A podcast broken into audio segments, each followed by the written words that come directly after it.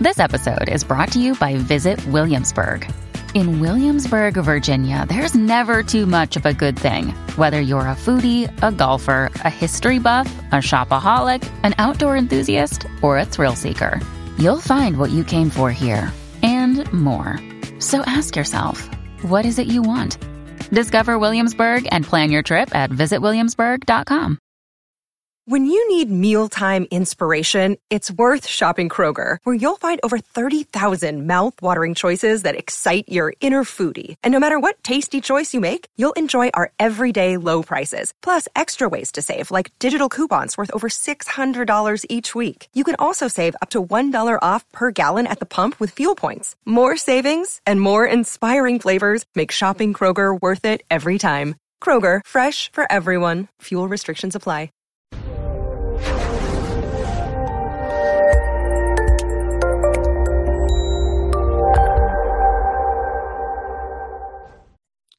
This episode was pre recorded as part of a live continuing education webinar. On demand CEUs are still available for this presentation through all CEUs.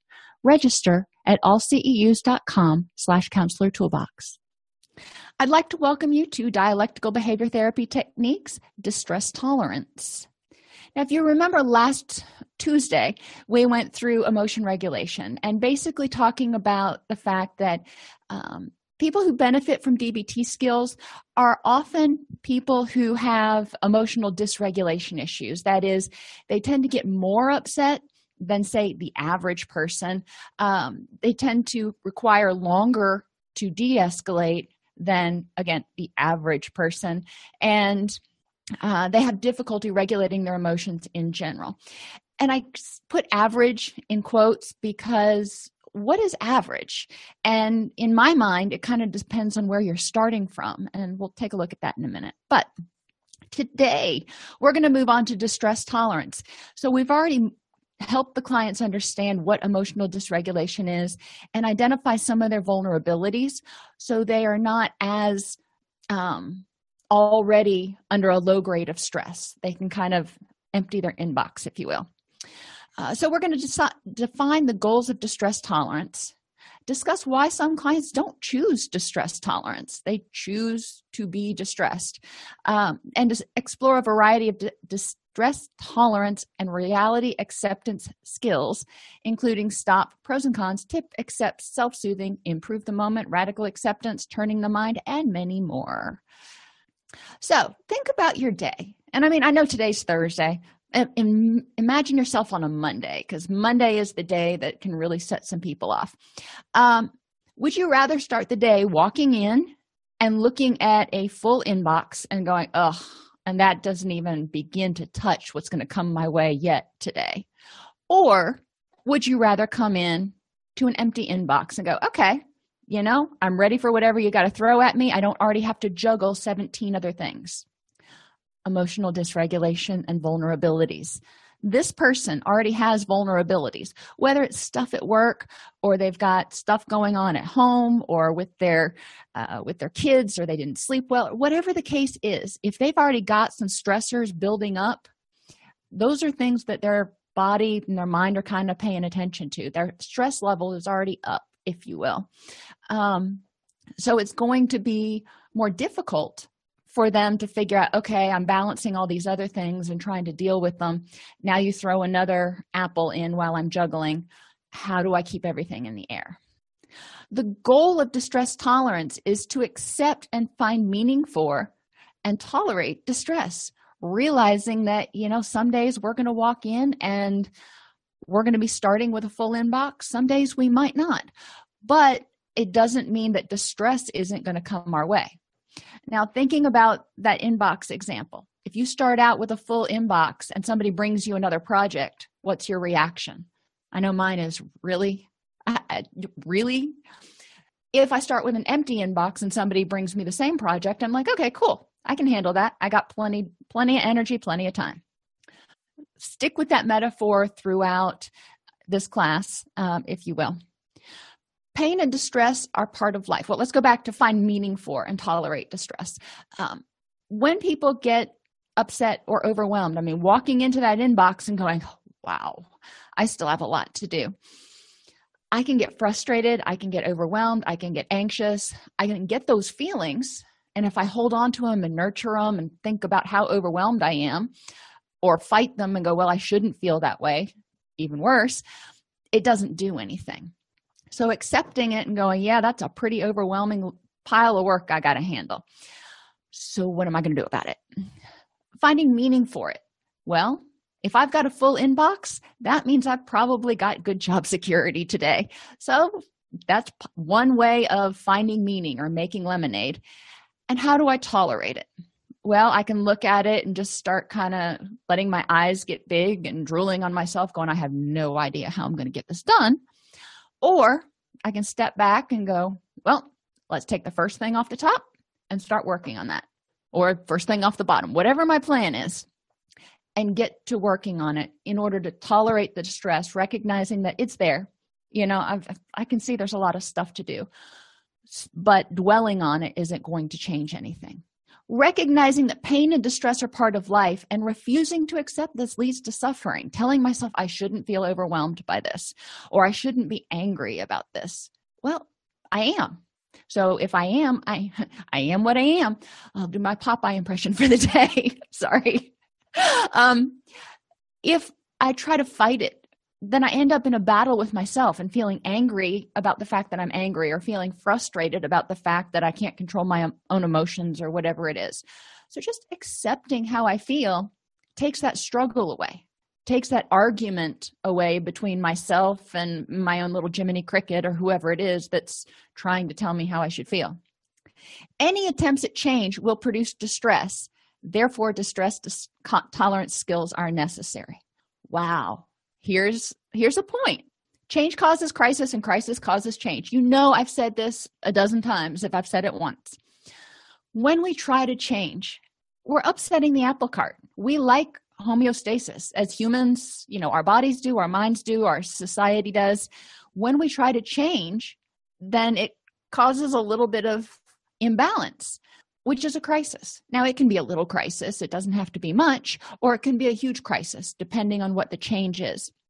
But whether you're trying to get healthier, go on a diet, um, not swear as much, any change you're trying to make is going to cause a crisis. That means it's going to require energy, it's going to require you to pay attention and give it a little bit of energy. That's what crisis is, that's what stress is. Remember back to stress 101, there's eustress and distress. Well, both of them have the word stress in them. All that means is our body is requiring energy from us. So, a good stress could be exercise, food digestion, you know, preparing for course, whatever it is. Um, distress, obviously, there's a whole other list of things you can get into same kind of thing can be said for a crisis. There's a good crisis. There's something that you want to do. You want to change. It doesn't mean it's not going to take energy. And crisis causes change. When there is something unpleasant that happens when there is a crisis that you didn't actually intend to precipitate then you're probably going to change in order to get that homeostasis back to get that balance back. Either way even if you're not dealing with somebody with emotional dysregulation everybody can benefit from dist- distress tolerance skills. Because every once in a while it's my belief that everyone is going to encounter a situation in which their coping skills just quite aren't quite there. There's enough of a crisis that they're just like okay what do i do now? Distress tolerance is a natural progression from mindfulness you become aware of the fact that you are distressed. Now what do you do? I mean the uh, emotional dysregulation and mindfulness teaches you to be aware of your vulnerabilities and be aware of how you're feeling your physical sensations your emotions.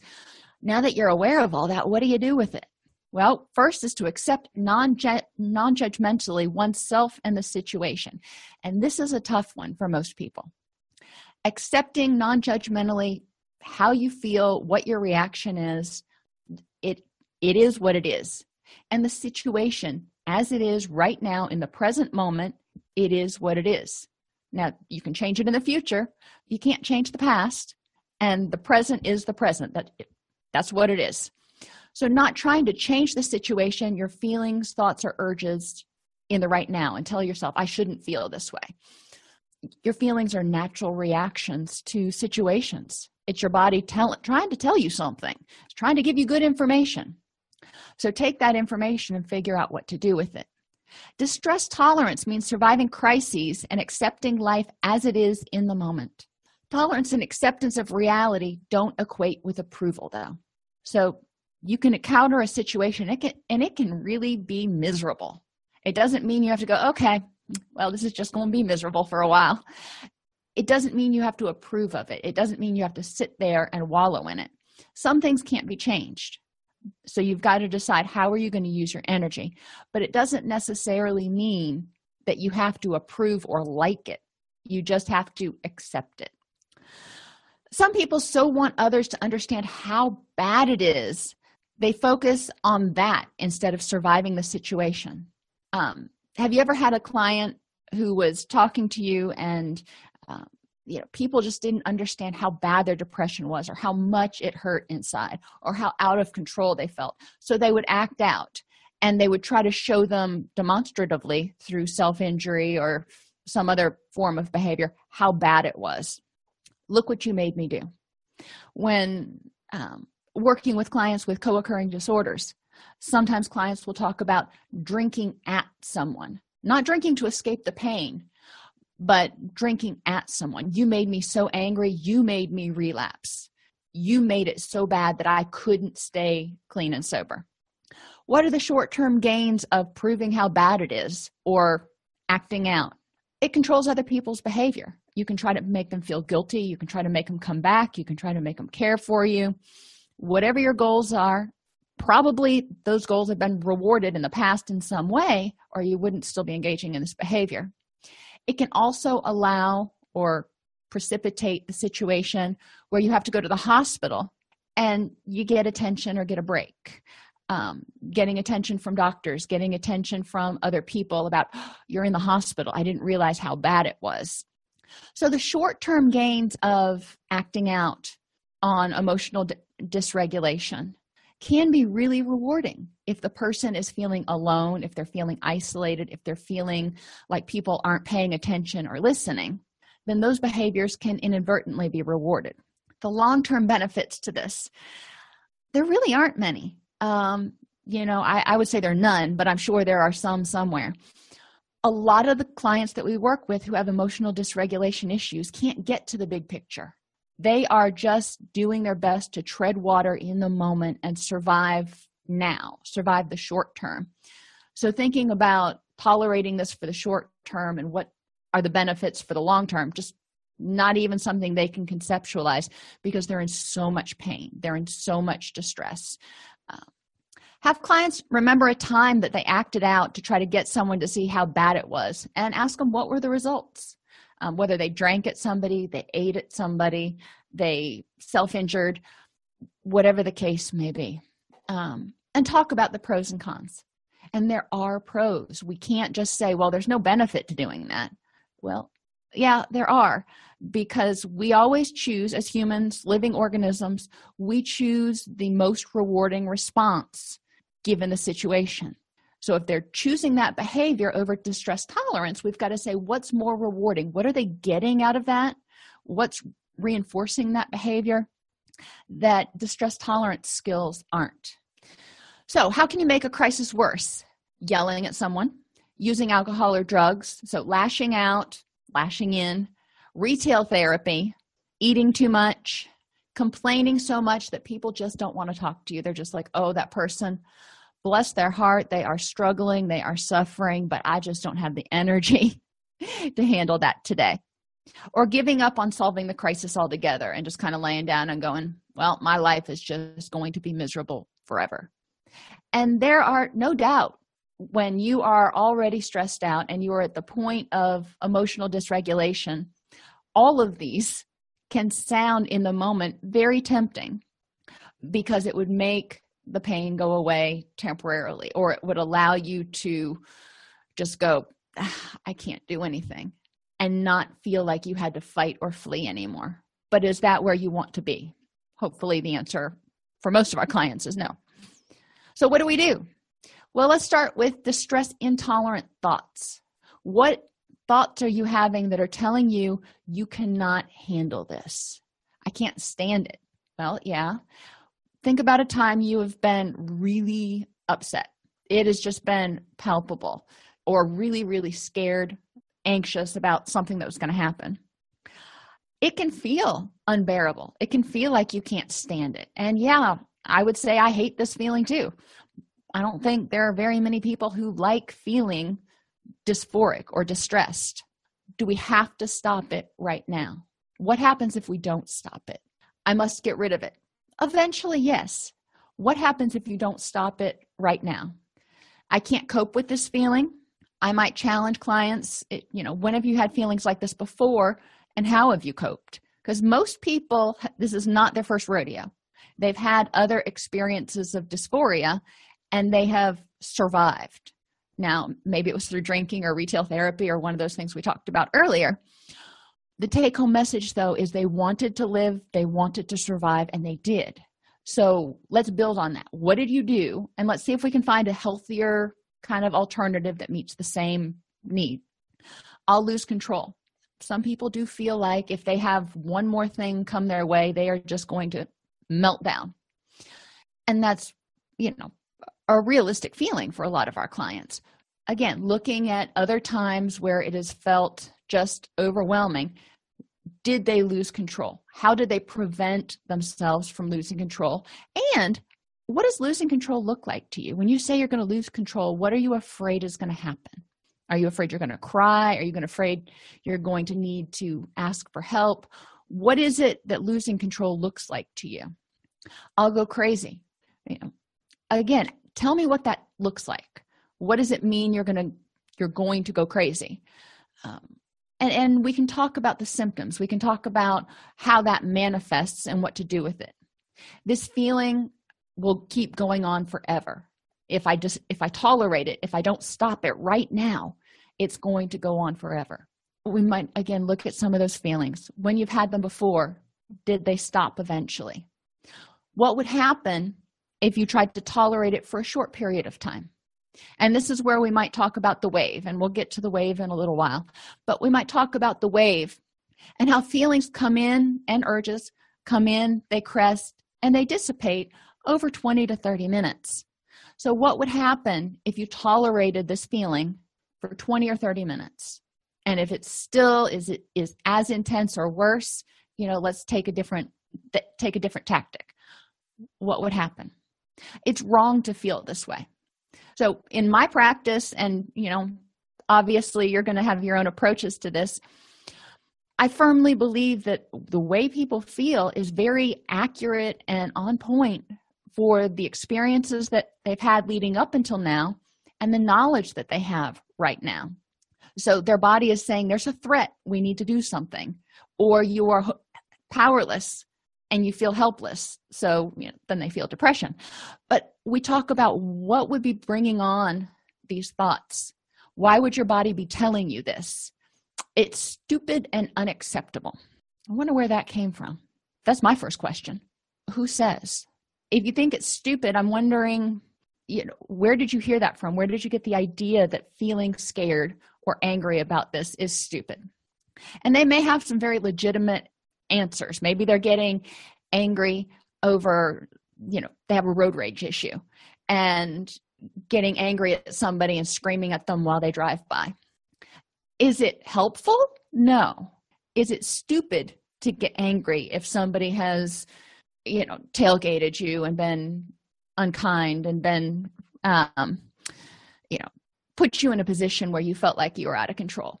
Not necessarily. That's your body going i think there's a threat now, we can talk about whether that was a threat or not, but in the moment, that's how you felt, and that was kind of correct. I would also ask them if your child, your little sister, your best friend, depending on the client, came to you and told you that they had this situation and this is how they felt, would you look at them and go, Well, that's stupid? 99 times out of 100 or more, um, people will say, No, of course I wouldn't tell them it's stupid. Okay, so what would you tell them instead? How would you help them deal with this situation? Same thing with it's weak, it's bad, and it's dangerous. These feelings are your feelings, they're there for a reason. Can you tolerate them? You know, the intensity can feel overwhelming. That's true. So, we're going to learn some skills in order to help figure out how to deal with it.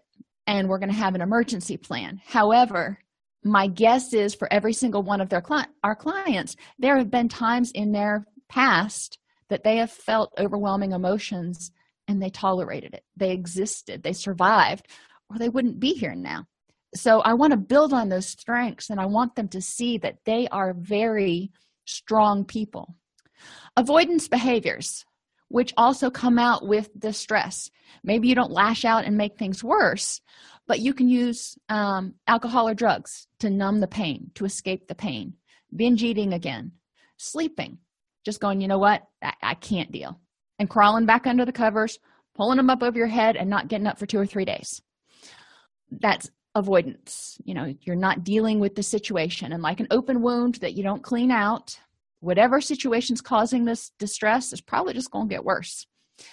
Distraction and suppression, trying to distract yourself from it and push it down, pretend like it doesn't exist.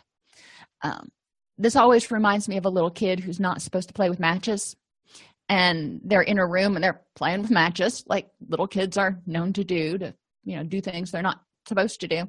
Mom and dad walks in and they take the lit match and they put it behind their back. And they're trying to distract mom and dad um, from what they've been doing well that lit match is continuing to burn down towards their fingers. So the pain is becoming excruciating. Kind of what happens when we try to distract and suppress sometimes. There's a time for distraction if the feelings are just so overwhelming. But using this as a constant coping skill not just as a temporary stopgap until you can get into your wise mind is problematic avoiding situations that could cause you distress well again there's a time and a place if i am already stressed out am i going to go unless i absolutely have to am i going to go shopping at the mall at the busiest time of the week Probably not, because lots and lots of people going around just kind of stresses me out. So I would avoid that during that period when I was already vulnerable. But I can't avoid every st- stressful situation. So there are some situations people have to learn how to deal with. Reassurance seeking or checking is kind of another avoidance behavior. You're avoiding feeling bad, you're avoiding feeling scared by constantly checking and making sure it's done right over preparing for things um, seeking not one not two but maybe six people's input on something and self-injury kind of going along with alcohol or drugs and we talked about that on tuesday um, self-injury is a way of exerting some control and avoiding the emotional pain for or trading in if you will the emotional pain for a physical pain that is more controllable so, urge surfing. Somebody has intense emotional distress. They just got a phone call that they found out that one of their dear family members is terminally ill. And oh my gosh, you know, that feels like kicked them in the gut. Help them helping them realize, okay, let's identify, go back to that emotion regulation. What are your feelings? What are your thoughts? What are your emotion physical physical sensations? And what are your urges?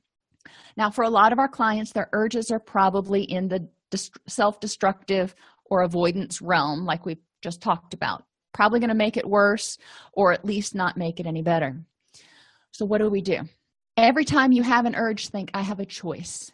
Now, taking it after that and actually not acting on that urge takes practice. So, okay, I have a choice. So, if clients can even get to this point the first few times and before they do something um, that is sort of their knee jerk reaction, if they can stop and think, okay, I have a choice. Now they may stop there and go, I can't remember what that choice is, but I've got a choice.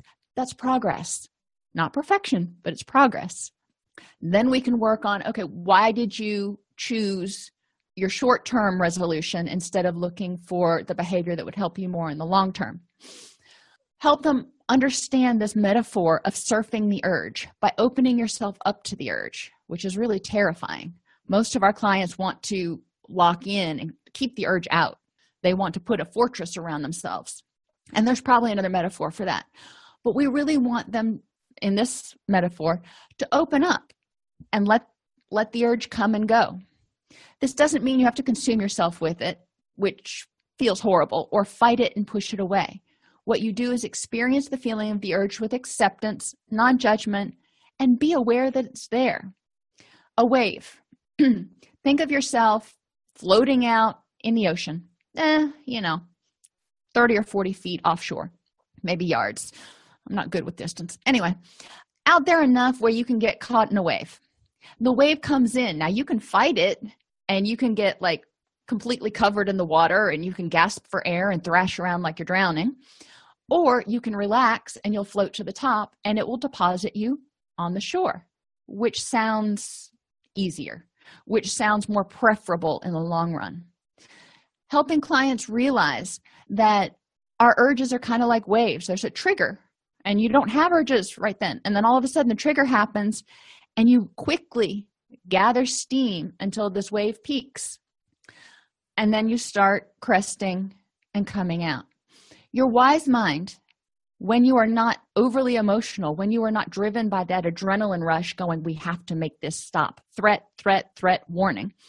Okay when you're in that kind of alarm phase you're not going to think clearly so we want to help people figure out where they are on the wave and if they're feeling the adrenaline rush. They're hearing their heartbeat in their ears. They've got tunnel vision whatever their symptoms are. Help them recognize well cool that means i'm kind of at the top of the wave and it's going to start going away now. So they start going away and then they can start using their distress tolerance skills and their wise mind. So what do we do?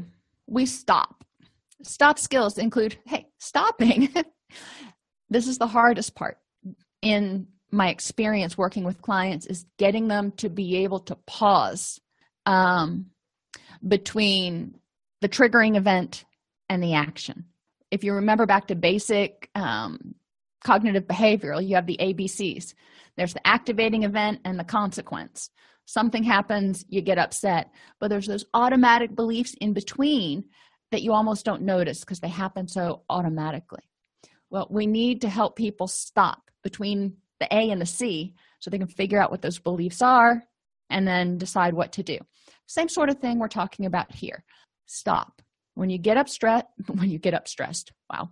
When you get upset figure out how you can help yourself stop or pause and take a step back. Unhook as we talked about before from those emotions you are not your emotions. Become a fly on the wall. Become um, a lab technician.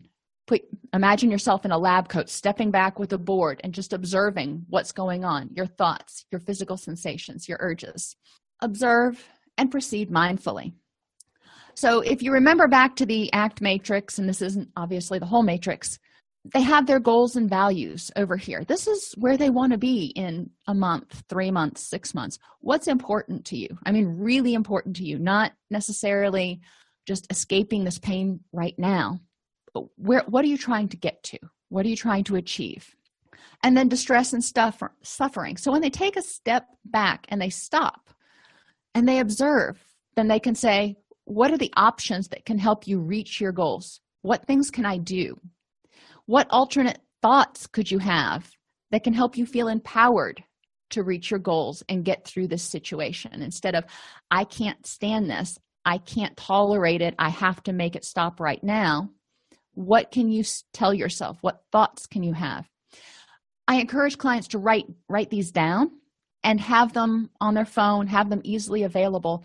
So when they do get distressed, they can look at them. When they are in the mid- midst of a crisis, at first at least, this is not the time to start brainstorming. Well, what positive thoughts could I have? They need to have something there. You also want to identify what are your options that may so- stop the suffering in the short term, but maintain the distress, addiction, self harm, retail therapy, any of those behaviors that people do to make the suffering stop right now the short term solution which may not be conducive to the long term goals and what thoughts and feelings are you having that are increasing your distress i can't do it this is awful all those thoughts that we went through earlier you can have people work through this. Once they've worked through it, guess what? Time has passed. And when time passes, adrenaline goes down. If they get into their kind of um, observational, scientific mind, that emotional mind takes a back seat. So then they can s- step back and go, All right, these are my options. Sorted them into the four categories. What am I going to choose to do? Another activity we can have them do is the pros and cons. What are the benefits? And we talked about this in different ways in different classes. If you go to motivational interviewing, this is your decisional balance exercise.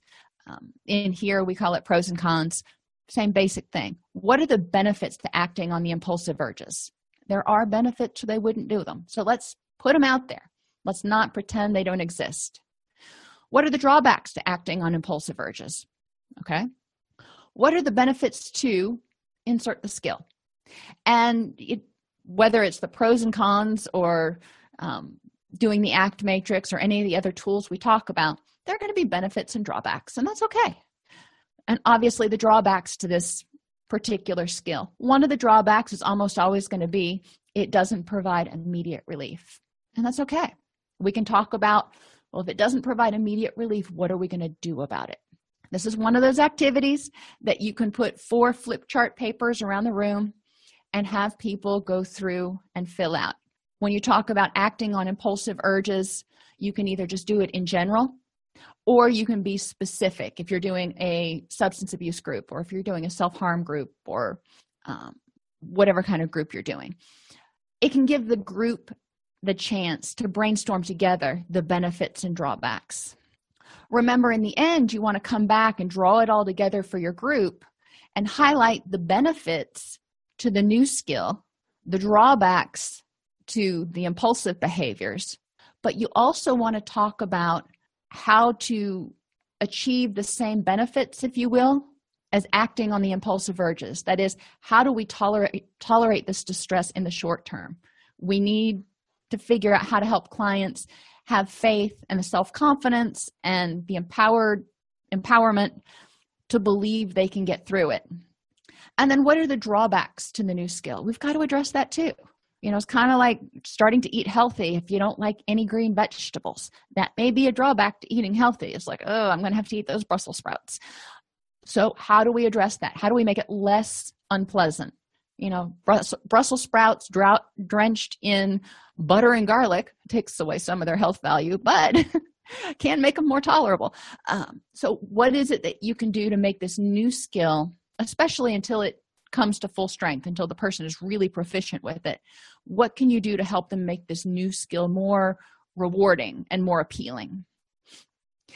Tip skills temperature intense exercise paced breathing and paired muscle relaxation. So temperature do something to change the temperature. Either take a really cold shower or a really warm shower. And i caution clients this does not mean hot enough to scald yourself. We don't want to encourage them to engage in self injurious behaviors. Um, but a, a stark change in temperature can kind of jolt you out of a particular emotional state because, again, your mind goes from this emotional distress to, okay, this is really unpleasant. Getting into a cold pool in the middle of summer. So, you know, cold is all relative, it's like 68 or 70 degrees. Think about it are you really focusing on what you got to do at work or are you focusing on oh my gosh this is really really cold? Gives your brain chance to tone down the emotion emotional responses to the distress um, you can also hold ice cubes. This is easier to do i mean you can do it at work you can do it wherever. Just grab a couple ice cubes go back to your office or whatever if you have to and hold on to them I can tell you the pain, you know, I've had to ice my ankles and stuff before, um, carpal tunnel, I've had to ice my hands. It can be intense and you're not focusing on much of anything, but all right, I've got to keep my hand in this for 20 minutes. I can do this. And people will either have negative self talk about, oh, this really hurts, this is awful, or they will have more positive self talk like, I can do this. Kind of stinks at the moment, but I've done it before and I know the pain will subside in five or 10 minutes. The w- same way they talk themselves through an ice bath with their hands is the same way they can talk themselves through emotional upset. Intense exercise, if they're medically cleared for it, can also help them get their heart rate up and focus on something else. It can be somewhat cathartic as well. Paced breathing. When you are stressed, when you are under extreme distress, your heart rate increases, your breathing increases. So if you slow down your breathing, you trick your brain, and your brain goes, Oh, I guess the threat's not there anymore. So it starts sending out the all clear. Paired muscle relaxation. The act of muscle relaxation is paired with a verbal cue. When I used to teach um, progressive muscle, muscle relaxation in to a college class, I would walk into class that morning and I would say, Okay, everybody, I want you to clear your desk. We're, ha- we're going to have a quiz. And the immediate reaction of the people in the room was what I used for the rest of the day. And I said, you know, I would let them all do it and have a little panic moment. And because I'm kind that way. And then I would say, just kidding. But what I want you to take away from that is do you see how much power that word or that phrase had to you when I said pop quiz? It caused you to have a stress reaction, or some of you.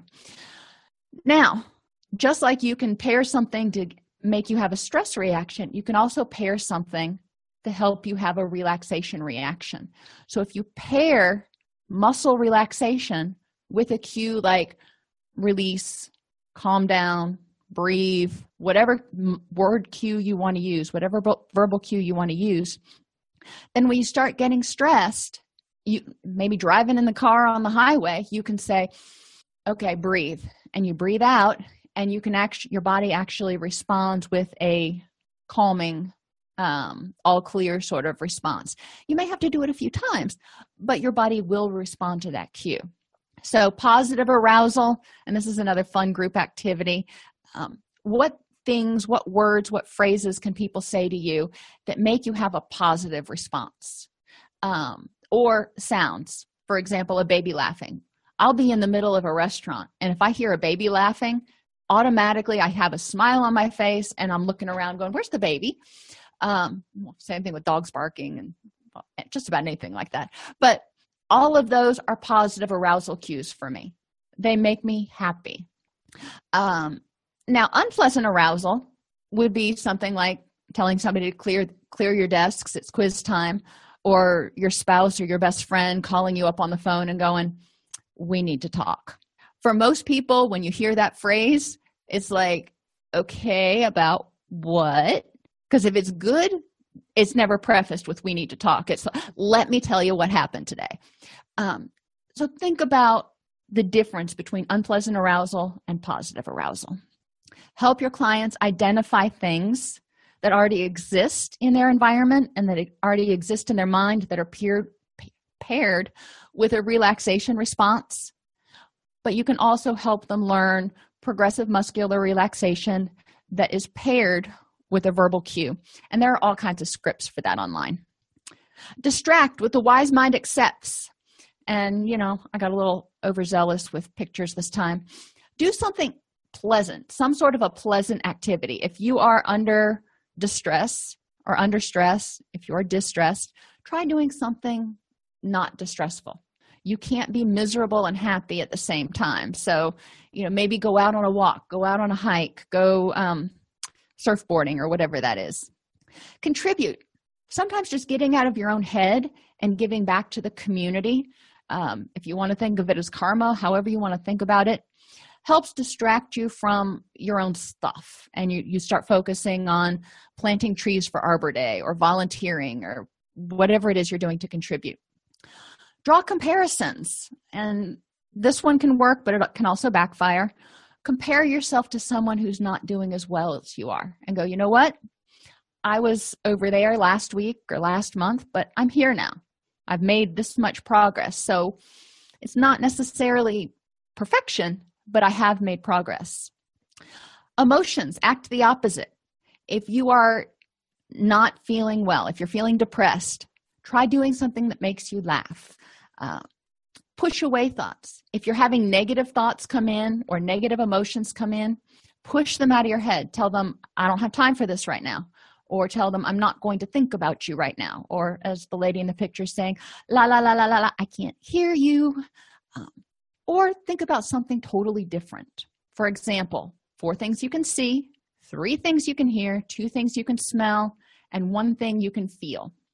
Um, and feeling can be temperature, it can be touch, it can you can even feel whatever shirt you're wearing or whatever the feel the texture of the cloth. Another thing you could ask people if they're trying to think about something different, what did you do when you were a kid and you you used to go on long car trips? May stop having the same effect in, you know, 5 or 10 years, but at least when I was a kid, we didn't have DVDs in the car. They didn't even have DVDs. But I digress. Um, we used to look at road signs and, you know, find all the yellow cars, or there were all kinds of little games that our parents would play with us in order to keep us from asking every five minutes, Are we there yet? Are we there yet? What kind of things did your parents use to distract you in the moment? Self soothing, doing a body scan meditation, laying down or sitting comfortably in a chair and doing a body scan from top to bottom or bottom to top, it doesn't matter. What are your what are you feeling physically? What are you thinking? What are you um what are your physical sensations? What are you feeling? What are your urges? Just kind of go through and go, okay. Um, and notice. That's all you're doing is noticing. But through that, it helps give your brain time to send out the all clear. Because when you're doing this, generally your your breathing slows down your heart rate starts to slow down and you start to actually relax. Self-soothing using the five senses sight. Anything that can help you calm down or feel better with sight whether it's reading your bible or you know i like hamsters and sweaters. I mean how can you not smile when you see a hamster in a sweater? But that's one of my favorites. Smells. Roses may not be your thing but find something that you can smell. Aromatherapy is great for some people doesn't do a thing for others. Um, have people experiment though. And it may not even be aromatherapy. Maybe it's the smell of their grandmother's perfume or something that makes them feel calm. Hearing. Well, here we've got the little bird. That could help you self-soothe. Some people like to put on music. What sounds help soothe you when you're feeling depressed when you're feeling angry when you're feeling anxious touch. Massage is always a good thing. And you don't have to go out and get an expensive massage. You know you can massage your own neck. It's not nearly as relaxing sometimes but it can help because you're focusing on getting out the knots. You're focusing on you know whatever that is and not necessarily the emotional distress and taste. And this i work with a lot of clients who have eating disorders so I try to avoid encouraging self soothing through eating, but certain tastes um, and certain times that it can be useful. Coffee, for example, decaf, organic, you know, you can make it kind of healthy. Um, for some people, can be uh, very soothing or it can at least help them get into the moment because they like the smell of it. They like the feel of the warm cup. They like, you know, you can do a whole mindfulness mindfulness exercise on drinking coffee what we want to help people do is just tolerate, figure out how to get through that 20 or 30 minutes until their emotional reaction and their urges dissipate and they can get into their wise mind. Improve the moment, imagery. Imagine a safe place wherever you feel safe. If it's a fortress, if it's an igloo, what does your safe place look like? This is a great art therapy activity. Imagine successfully dealing with this situation whatever it is you anticipate is coming or that you're in in the midst of take a moment and imagine successfully dealing with this. Pretend you've got a force field or imagine you've got a force field around you protecting you from the negative stuff or protecting you from maybe you're around somebody who is critical or negative or not helpful. Imagine yourself surrounded by a loving force field. Imagine a coach kind of on your shoulder going you got this. You can do this. Keep going. Push a little harder. Um, i had some coaches push me really hard when i was younger and you know i thought i wasn't going to make it. I thought i was going to fall out but i didn't. They knew better than i did how strong i was. Some people like to envision it as a fairy godmother on the, on their shoulder going you've got this and i'll help you. Um, i don't do a good fairy godmother imitation. Or an angel whatever imagery works for the person to help them feel like they've got support and to help cheer them on and keep them going. Imagine feelings and thoughts as clouds in the sky. If you've ever laid back on the on the ground and just watched the clouds pass, you know, this is anger, anger's going by. This is sadness, sadness going by. Or letting go of balloons and watching them float away. You know, you can have a red balloon that represents anger. Imagine just seeing it, seeing yourself letting it go and watching it float away. Please don't do it in real life, not good for the environment, yada, yada, yada. But it's great for imagery. Or an unstoppable train. This express train is going through. And if you try to step on the tracks to go, wait a minute, I want to get on, what's going to happen? You're going to be squished. So you can't stop this unstoppable train. You just let it go by and see it coming. Here comes the anger train, and there it went. Meaning, change how you think about yourself and your situation instead of feeling weak and powerless and stupid and all those other negative thoughts that we talked about earlier. Thinking about yourself as powerful and smart and able to survive this and strong and whatever other positive adjectives you can think of. And the situation making meaning out of it or making lemonade, finding the silver lining. What could be one positive thing you could draw out of this? Prayer, depending on you know your religious philosophy, your spiritual philosophy, um, this is an option. And relaxation, just hey, relaxing, um, letting yourself just be calm, doing something that is relaxing to you, like stretching or yoga. One thing in the moment focus on what you're doing right now. Like sitting in a chair which you're probably doing right now. So you could focus on that moment focus on what it feels like to sit in the chair. What does the chair feel like? Um, what do your legs feel like? You know you can see how you could take this and work work on the imagery for two or three minutes at least.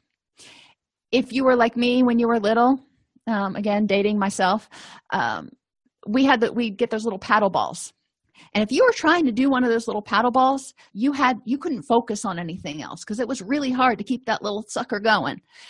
One thing in the moment. And do i advocate for this now? Sure. If that helps you have your client get a little paddle ball or a yo-yo and do that for a second.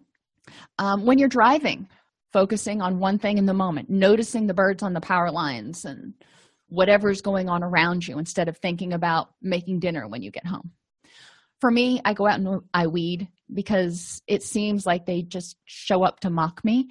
Um, i'll go out and i'll have just weeded the garden and there are going to be six more weeds out there the next day. So going out and focusing on that believe it or not is just enough consuming to focus on pulling weeds only weeds and not the flowers that you're focused on that one thing in the moment. Take a mental vacation. Just go to your happy place take a short break.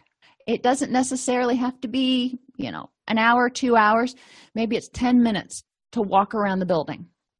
Um, leave stress at work and this is easier said than done but if you can leave the majority of work at work and set boundaries so when you're home you can balance it you're going to feel a lot more energized. Um, and encouragement. Be your own best friend and create a mental coach. Somebody that is there to push you a little bit but also to go you got this.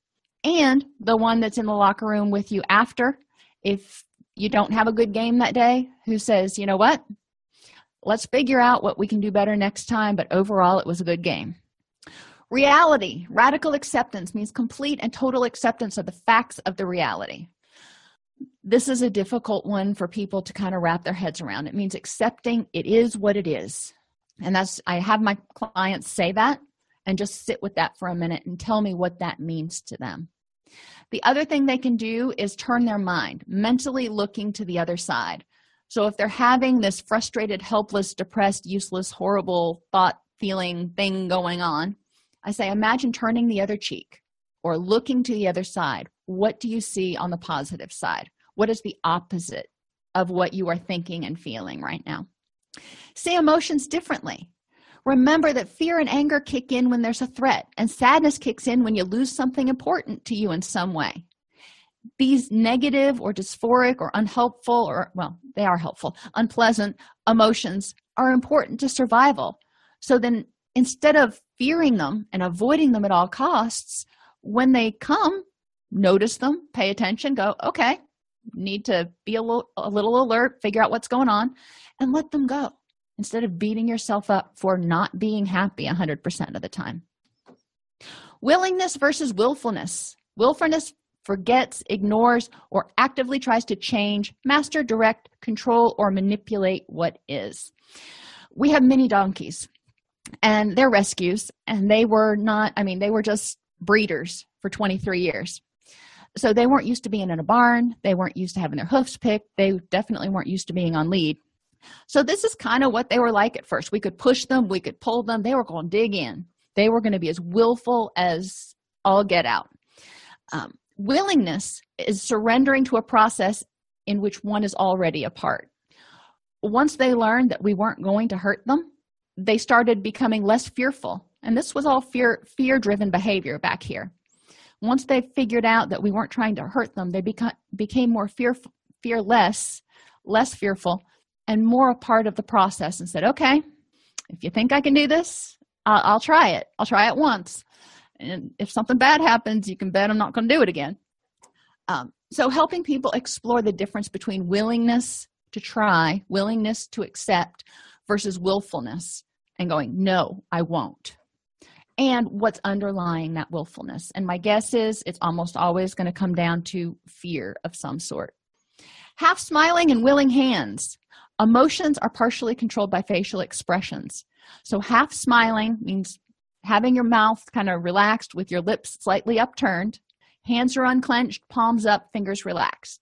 So just take a second while i keep talking and sit like that in your chair. Sit back kind of turn your palms up and just relax and see what that does for your mood versus having a frowny face and tense fists.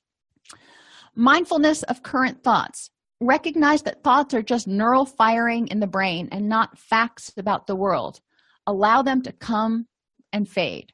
I sometimes use the analogy of think of uh, think of your thoughts like a salesman. Your thoughts want you to believe something. It may not be the truth but a salesman wants you to believe something because they want to make a sale so do we need to pay attention to every salesman? Or can we let them come give us their pitch and then let them walk away? Additional tools. Clear mind. The addicted mind is governed by addictive behaviors. So sometimes we use dbt skills distress tolerance skills for things other than borderline personality disorder. One would be addiction. So we want to think how is the addicted mind similar to the emotional mind? Well the addicted mind is very impulsive the addicted mind is basically the one that kicks in when someone gets emotionally dysphoric. It kicks in when that emotional dysregulation starts because the addicted mind says i can't handle this. I can't i i will go crazy if i feel one more bad thing. The clean mind is like something like we refer to as the pink cloud in addiction recovery. The clean mind forgets that relapse is possible. They go i got this licked. It's no problem. I won't have any more problems. I am recovered. So the clean mind is similar to the rational mind because it misses some of the possibilities in there. It's overconfident. The clear mind is not engaging in, in the addictive behaviors. It's accepting and tolerating unpleasant emotions but it does remain aware that relapse is possible. So it's integrating the fact that yes i know those behaviors still exist somewhere in the back of my mind. I know the tools to do the next right thing and to maintain my recovery but i know that there is a possibility at some point that these other behaviors in my addicted mind will be triggered again. So i've got to be mindful and aware of how i'm feeling Burning bridges and building new means actively eliminating triggers and vulnerabilities. Try not to leave work with an inbox piled this high where you can't even see it on the screen.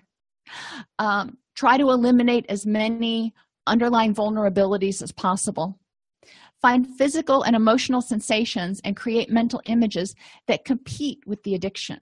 So, if the addiction made you feel good, which, you know, it takes away the pain, what physical and emotional sensations that are healthy and helpful can you use to help you feel less pain what mental images can you use to help you self-soothe alternate rebellion would be finding alternative ways to act out which are safer, sort of a harm reduction approach. So, sublimation, taking that anger and instead of putting your fist through the wall, maybe going outside and digging a hole for the rose bush you're going to plant in the spring. Or listening to really loud music, not for long, don't want to burst the eardrums, cause hearing problems. But for some people, that helps kind of jar them out of the emotional pain they're feeling. Important questions, though, for distress tolerance, any activity. How does this technique make you feel? How does it impact your feelings in the moment? And how does it affect how you handle the problem? And the other one I would add on, on in here once you chose your response, how did it affect every other area of your life after that? So, whenever clients use a distress tolerance technique, we want to ask them these things to help them figure out and help us help them figure out which tools are going to be the strongest for them. Remember, there can be emotional comebacks. Sometimes thoughts and emotions and urges reappear, just kind of like Gladys Kravitz from Bewitched. You turn around and you look out the window, and oh, here she comes again. Notice that they're coming without negative judgment tolerate the distress, and problem solve. After my dog Kenny was killed, there was a long period there where I wasn't just completely overwhelmed with despair all the time. You know, I'd have good periods, but then something would trigger it and that emotion would come back again. And I'd have a little cry and I'd pick myself back up and go back at it. Um, but understanding that sometimes you got to go through it a couple of times and these emotions will come back and that's okay. Once clients are mindfully aware of their thoughts sensations and urges and willing to accept the moment then we need to help them figure out how to tolerate the moment. Help clients develop a menu of options which they can select from when they're in crisis not just one thing at least three. You know when you're feeling like you want to self-harm go drink fill in the blank what can you do? What three things could you do? Remind them that they feel how they feel, and our goal is to help them tolerate the distress until the intense emotions subside and they can get into their wise mind. Because once they can get past that adrenaline rush, then they can start sorting through their options and figuring out which behavioral or cognitive response is going to get them closer to their ultimate goals and how to do that. Are there any questions? Like i said as soon as i um, end the presentation i will get the links to those books that i like. They are not part of the class. Um, they are just resources. If you really like dbt they happen to be my favorite dbt resources out of the ones i've looked at. Um, if you find others please share. You know obviously i haven't read every book out there on dbt so i love to have new resources to share have an absolutely amazing weekend, everybody, and I will see you next week.